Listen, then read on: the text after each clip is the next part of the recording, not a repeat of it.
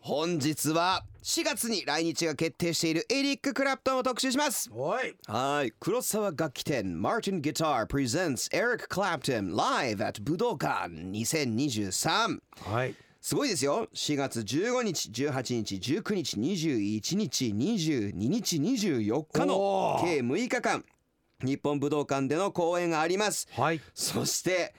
初来日からなんと45年すごいねエリック・クラプトンも先輩なんですねそうですよだからクラプトンね日本組んだって言ってる30代の人いやあなたより先に日本来てるからってことですよ、はいもう来てるんだ来からてんだよ生まれる前からいいん だよ本当ですよね本当に今回しかもですよ22回目の来日公演ですからねめっちゃ来てたもんね一時期もうお客さんで来てたから K1 のあそうなんですかもうバリバリ来てたから一時期じゃあもうなんかちょっと地元にフラッと帰ってくるそみうたいなそのノリだと思うよ行くとこあるから 6, 6日間取ったんだと思うよあなるほどそうクラプトン的にもついでにみたいなついでと言っちゃあれだけどまあついでだと思いますね ある意味のいいんですよブルースマンだからそうですねまあそういうつい感じで弾いてもらえればそうですよついでが我々ねはどっちかは皆さんにお任せしますけそどうそうそうそういやすごいですよね洋楽アーティストとしてですね、日本武道館で公演する回数が歴代1位のうわこれ記録更新つ更新中ですから絶賛あとやっぱりその黒沢楽器店マーティンギタープレゼンツっていうのがいいですよねいやもうもうねぴったりもう完璧ですねなんかそういう楽器店の方が提供してこう来日決まってるんだとかがなんかグッとくるよねだって本物ですもんねすごいねだってあのすごいですよこの受賞とかランキングとか、うんだってグラミー賞18回受賞してますからねえもう涙も出ないでし ょ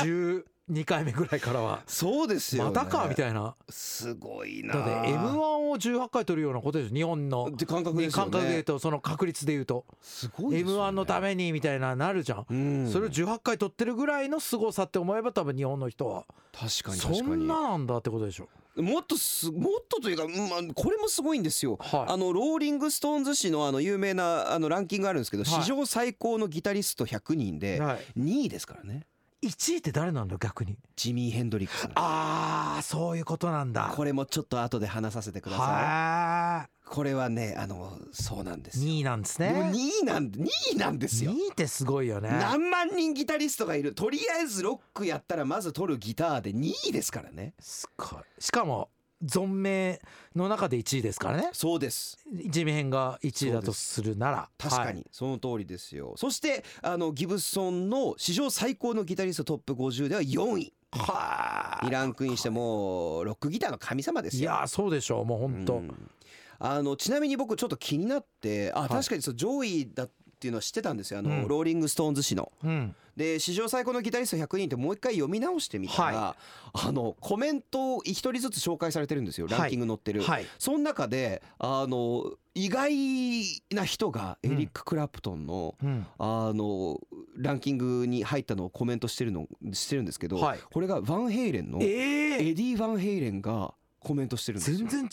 ジャンルの人がはい、でちょっとざっくりですけど、はいあの訳してちょっとまとめてきたんですけど、まあ、あの認めてます俺のサウンドとは全く違うと、うんうんただ唯一俺に影響を与えたギタリストがエリック・クはあラプトンなんだってコメントしてるんです。でこれは面白くはて、いあのまあ、まさにライブバズでよく話すソロとかリフとかの話になっていくんですけど、はいはい彼のサウンドとかバイブスは至ってシンプルでああうる、んであの彼は何をするかっていうと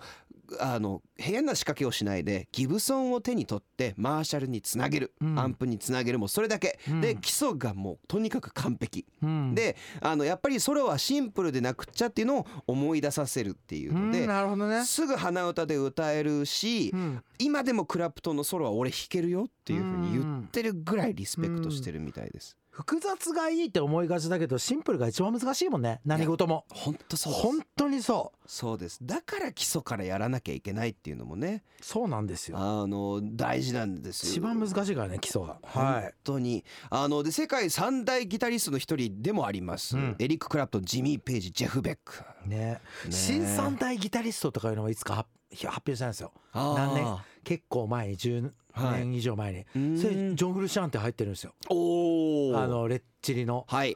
で他まあ2人いるんですけど有名な人が、うんジョン・フルシャンテがびっくりするのが入った後ぐらいにレッチリ抜けてエレクトロ方面行くんですよ、え何ー考えとんのっていうあーもうでもなんかもうジョン・フルシャンテで しょはい新三大ギタリスト選ばれてんのにギター捨てたからね10年間いやでもかっこいいですけどねかっこいいでしょうんずるいなずるいのよあいつはーちなみにあ のこの世界三大ギタリストエリック・はいクラプトンエリあごめんなさいエリック・クラプトンジミー・ペイジジェフ・ベック全員後でも紹介しますヤードバーズ出身なんですよじゃあヤードバーズじゃねえかってことよねそうなんですもうもうヤードバーズファンじゃんこれそうなんです考ねえた人、えまあ、そんなエリリック・クラプトンなんですけど、はいあのやっぱり特徴としてはあのギター的なはい、はいそうですエリー・バンヘレン兄さんも言ってたんですけどやっぱシンプルうん、あのでもう細かいテクニックができてて、うんでまあブルージーであうると、んえーソロが音数少ないんだけどうんっていう、そのやっぱり絶対に忘れることができないいやー衝撃かっこい的いなソロうんであのやっぱすぐお覚えられる、うんあと演奏しようとすると難しいっていうう。んうーんもう全部の表現につながりますよねお笑いとかもそうでありたいってありますもん私そうなんです無駄にになんか複雑にやっててはいでも誰でも真似できるより誰でもできんじゃんこれって言ってその人以外がしたら面白くないっていうのがやっぱ最高じゃないですかそうなんでクすラプトンもそうだと思いますよ本当でもよくあるのが、はいなんかやっぱここまでギターの神様とかって言われてるぐらいだから、さぞもう3歳ぐらいからもうギター弾いてるんでしょと思うじゃないですか、13歳の時に初めてギターをプレゼントされるんですよええそうなんですよそんなもんなんですねそうなんですへーあのドイツ製のあのギターでホイヤーギターっていうのがあるんですけど、アコースティックギターをもらってうん弾き出して飽きるんですよ一回、へえギターの神様飽きるんですよギターにはい、はいでジョンほどではないですけど2年間手放しますへえすげえ15歳から弾いてレコードでブルース聴きながらとにかく真似して、はい毎日納得いくまで何時間も練習してはあの当時持ってたテープレコーダーで録音して聴いてまだだって言ってとにかく続けたってやっぱり修行をちゃんとしてるってういうんやっぱりその人間的なことは分からないけどジョン・フルシャンテもそうなんだけど、はいまあ勝手なあの翻訳とかを読んだだけの知識で言いますけど、はい、そういう人って結構人間的には結構欠落してたりとかあるんだけど、うんうんうんうんそういうも一つ好きになったものに対しての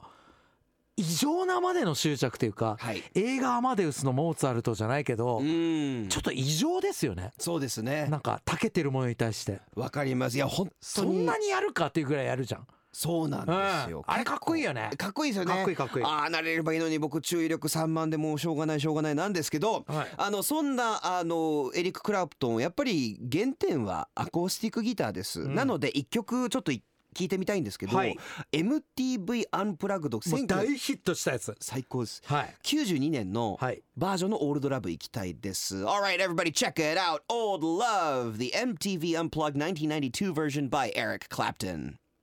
もうこれもうソロがすっごいかっこいいんですよ、うんもうあの縦ビブラートしまくりでめっちゃエレキっぽい弾き方をするっていうかうん不思議なんですけどこれ実はエリック・クラプトンロックギターの基礎を作ったって言われてるんですよ、はいあのよく歪みあるサウンドとかあるじゃないですか、はいはいはいでこれがねクラプトンの影響なんじゃないかっていうふうに言われていて、はい後のハードロックとかメタルにも影響を与えていると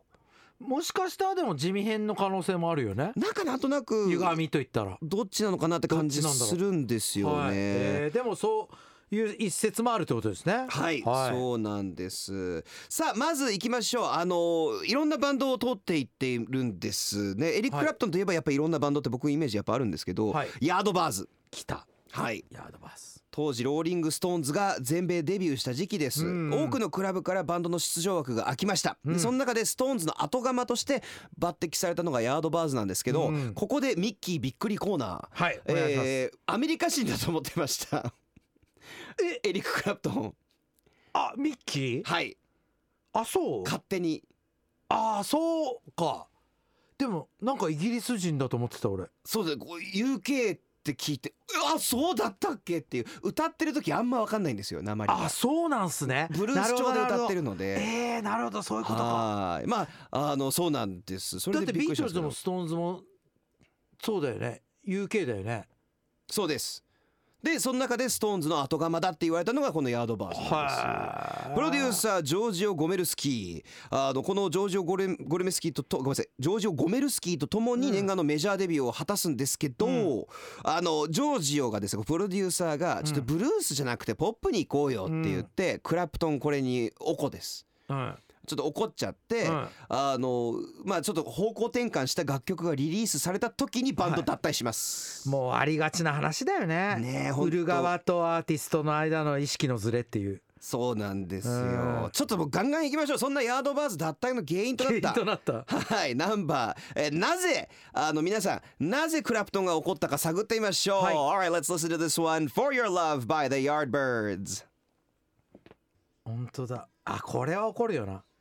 なんかこれやっぱ For Your Love 聞くとかなりポップですね。そうっすねうん、これはちょっと怒っちゃうのわかるわうん。うんこれクラプトンう僕やりたくないでしょうね。うんう、んなんかライブでヤードバーズってすごい人気だったらしいんですけど、はヒット曲っていうのはなかったみたいですね。えー難しいねそうなんです。そしてその後ですよ。はい1966年クリームを結成します。タークリームはーい。ジャズドラマーのジンジャー・ベイカー、ジャズベーシストのジャック・ブルースと結成します。伝説ですね。はい当時から凄腕として人気のあった3人が組んだ超スーパーバンドです。そう考えたらヤドバーズからクリームって全部超有名だねいやー経歴がやばいですよねやこばいのっす人ね経歴履歴書が綺麗綺麗綺麗はあのやっぱ音楽的にはブルースロックサイケデリックロックっていうこうやっぱりこうクリームになってい、はややりたかったブルースができるとい。よかったよかったそうなんですだから意外となんですけど、はい実はジャックと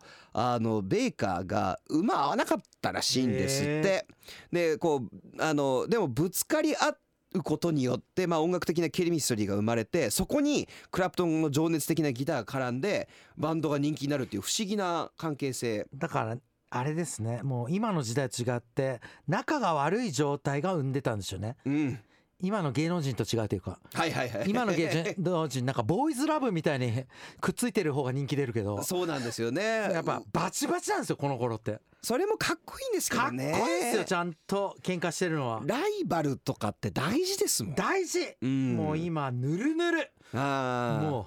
ダメ本当ちなみにライバルといえば、はいこの1966年の時にクリームのライブにある人物がやってきます、はいそれが先ほども出てきました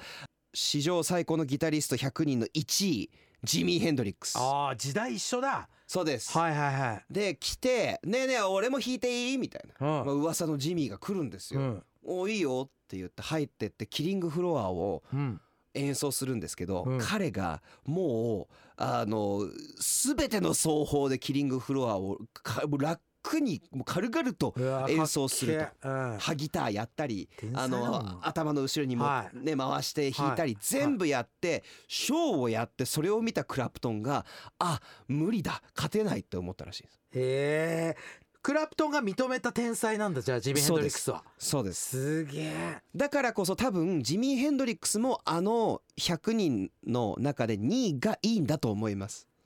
なるほどね、はい、なるほどね、うんそういうこと本人もそう思ってるんだと思います。ちなみにさらに言うと今流れてるこの紫の煙パブレイズはい、 「テレレレ」ってあれでしょはい、あれジョン・フルシャンテがダニカルフォルニアでおうえーっと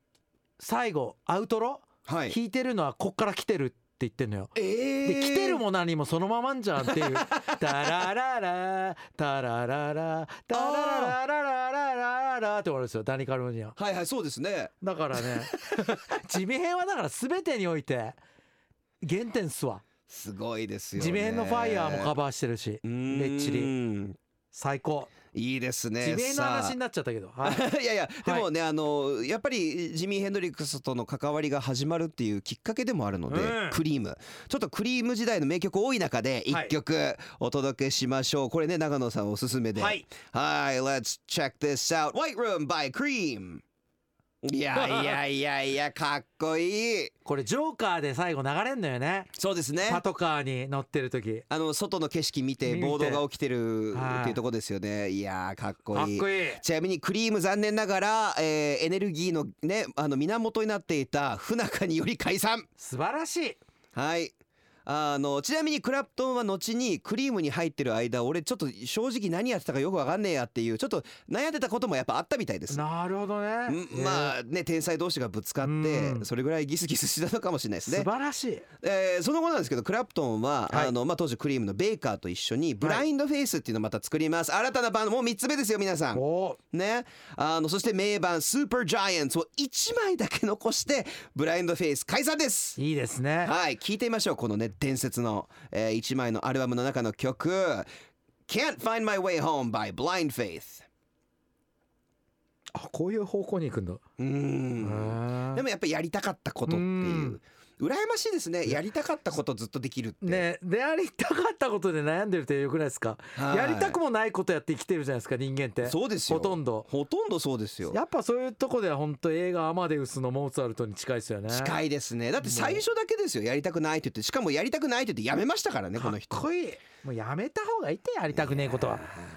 さあそんな Blind Faith、うんあ1枚だけアルバム残して解散するんですけどその後、はいクラプトンは新たな境地を求めますで、はい多くのスターミュージシャンとあの共演していくんですよね、うんうんうん例えばあのジョージ・ハリスンとかうんね、すごいお友達になったりとか、うんうんこれビートルズ全員とこの頃にはもう仲が良くてですね、えあの「ゲットバック」ってディズニープラスでドキュメンタリーがあるんですけど、はいあのすっごいいいドキュメンタリーで、ーうんまあ、ビートルズ解散するきっかけは全部実は映像が残ってたっていうへえそれをただ垂れ流すっていうはいはいはいナレーションなんかないみたいな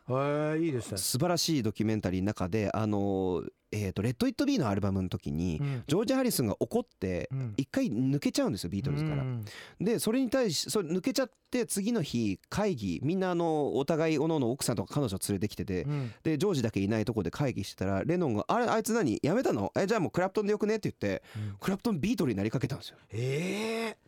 ひどいジョン・レノンもそうですぐ別の人を もうちょっと粘ってほしかったなね、ジョンっていう名前がダメなんですかね ジョンってフフルルシシャャンテンテと かあまり良くないのかなわかんなえそれごめんなさいこれそのドキュメンタリー かいつまんで美味しいとこだけ聞くけど、はいちょっと引っかかったんですけど解散の原因って何なんですかあビートルズそれはあれ見るとやっぱりいろいろあったんだなっていう一つではない一つじゃないですなあるほどのただい言えるのはジョージが切れて出ていく時に小野洋子さんがジョンと一緒にあのバンドの機材を使って遊んでましたほんと ね陽子なんだよねでもあのあの当時世間が言ってたほどじゃないですこれゲットバック見ると分かりませんはいはい洋子さんちょっとかわいそうですあのもう原言い因っ過てぎ言われてたからねそうです原因じゃないですあの明らかに原因じゃなかったそれ見ると分かるんですけどはいただ その起こったきっかけに同じ部屋にいるっていうちょっとこう運が悪いというか俺だってよ、はいミッキーとライブバズの話し合いしてて、はい今後どうするかって時、はい例えば例えばよ、はいミッキーの彼女がよ、こ隣に座って よヘラヘラしてなんかジュース飲んでたら「ざけんなこの野郎」って 思うようろうろして、はいで俺がなんか「うえー!」とか出て出て行ったらミッキーとその彼女がベタベタしてたらもうああもうねざけんなよ陽子じゃんまあいいやちょっと、はい話がもう止まんなくなるかあらのクラプトンに戻りましょう、はいあの1970年にデレクザ・ドミノスを結成しますデレたクザ・ドミノス、、はいいいですよねあのうそれまでですねもうクラプトン is God とかっていうふうにこう、まあ、有名な写真があるんですけど、うんうんあの落書きの。あのあってあの、まあ、写真ではあのおばちゃんが知らないおばちゃんがあの犬の散歩してて犬がそのクラプトン・イズ・ゴッドっていう落書きに対しておしっこかけてるっ ていうあのうう面白い画像になってるんですけ どあのまあそういうふうに言われてるんですけど本人曰くすごい恥ずかしかったんですねクラプトン・イズ・ゴッドが、うんあのおしっこかけられるよりも。うんで世界一になりたいとは思うけど世界一だとは思わないっていうふうにやっぱずっと言ってるんですよ。これだから常になんか飢えてるというかそうなんです乾いたとこがあるよね、うん、でスターミュージシャンと共演するんですけど本人はデルクザ・ドミノスとかでもそうなんですけど主役じゃなくてアンサンブルメンバーとして機能したいと、うん一回ちょっとスターダムからうちょっと後ろに行きたいっていうう、ん、あの音楽が好きなんだろうねただねそうで本す当にねね純粋にうんこんな面白いことも言ってるんですよあの長くて退屈なギターソロのなんかこう美徳みたいなのが当時風習であったとずーっとギターソロ弾いてそれがかっこいいっていうのに、うんちょっと飽き飽きたとうんでなので優先順位は歌なんだって言って、うんちょっとずつここからクラプトンが変わっていきますなるほどなるほどでこの Derek and the Dominoes ですねロック史に残る名盤あれですよ「Layla and Other Assorted Love Songs」が誕生するんです、超名曲名曲聞きましょう来た聞きましたよ「Layla by Derek and the Dominoes これさ思い出がありまして」はい2年前かなほんと個人的な話ですよはい夢でメロディーがずっと出てたんですよ僕おはいピアノの降りてきました降りてきててはいめちゃくちゃいいメロディーがはい本当これはすごいなとか思ってた時に実家宮崎に帰ることがあったんです、はい2年前にそしたらあの海の方に行ってたお土産屋みたいなとこで夢で聞いたメロディーが流れてたんですよえー、ピアノでほえーとかなってえーでなんか嫁がいて携帯でなんかその曲が何か分かるってうあるじゃないですかアプリでありますねはいそしたらレイラでした普 通にクラプトンの の後半のだからただレイラが頭に残ってただけだったというなるほど本当にびっくりしてでも、はい本当にびっくりしてよ自分が夢で見てたメロディーがお土産屋で流れんのよえー、これ俺の曲じゃん取られたと思ったんですよはいそしたらと取られたどころ かクラプトンの歌だったなんかそれ知らないま ま、うん作曲までしてなんかこう世に出てほお世に出面白ていそれも面白いですで訴えたとこで捕まりたかったね俺ねそこまでセットだったのにって、ねえだからだからなんか訴えるやつとかこういうやつばっかなんだろうなと思ってお前がパクったんだろうっていう本当に、本当にありましたこれ最高ですこうつまりこれ後半すごい長いピアノになるんですよねはい実はこはいのはい激しいだけじゃない、そこもまあみんな聞いてほしいですはいそうなんですよねいやーまあこのねレイラの時期とかはは結構、まあラブソングが多いんですけど、はいちょっとこうなんて言うんでしょうほろ苦いというか複雑な映画のような、うんあの経験をしていましてですねあの大親友のジョージ・ハリスンクラプトンはですね大親友のジョージ・ハリスンの奥さんうん特に当時の奥さんパティ・ボイドに夢中になっちゃいます、うんでそれで結構悩んだりするらしいんですよ、うんしばらく、うん大変だったみたいなんですけど、えーそして、えー後に結婚しまうす、ん悩んでねえじゃん別に 普通悩むならなんか抑えるだろ気持ちはいでまああのライブバズ洋楽を扱ってるので必ずあのねあの来て話せないのが薬なんですけど、はまあクラプトンはそうですよね結構困ったちゃんでしてあのまあレッチリと同じようにあのヘロインとお酒とっていうふうに、まあ、たくさんのことをずっとやっていて、うんこれしばらく一回世に出なくなるんですよあそうなんですか完全に溺れちゃってえ完全に溺れちゃって世に出れなくなってその時に助けてくれるのが、えっとジョージ・ハリスンだったりえとか、あの友達なんですよ本当はいこういう関係がこのうん人広くて。でまあこれちょっとまあそんな酒とヘロインに溺れてる日々が続いてる中親友のジョージ・ハリスンがコンサート・フォー・バングラデシュって71年に主催するんですけど、うんここに呼ばれて彼うんあの演奏中に失神しちゃうんですよ。ええもうそれくらいやばい状況状況でで失神したのが起きて最後まで演奏しきったっていう伝説は残してるんですけどだってコカインって曲とかありますよねあカバーなんですあれ。カバーなんだあれ、えーと初めて知った JJ あでもすごい勉強になりますそうなんですこれカバーで JJ ケールのカバーなんですよカ実はバー有名ありますもんだってボブ・マーリーの「アイショット・ザ・シェリフ」とかそうですねねアイショットアイショット・ザ・シェリフきっかけでレゲエが結構より広い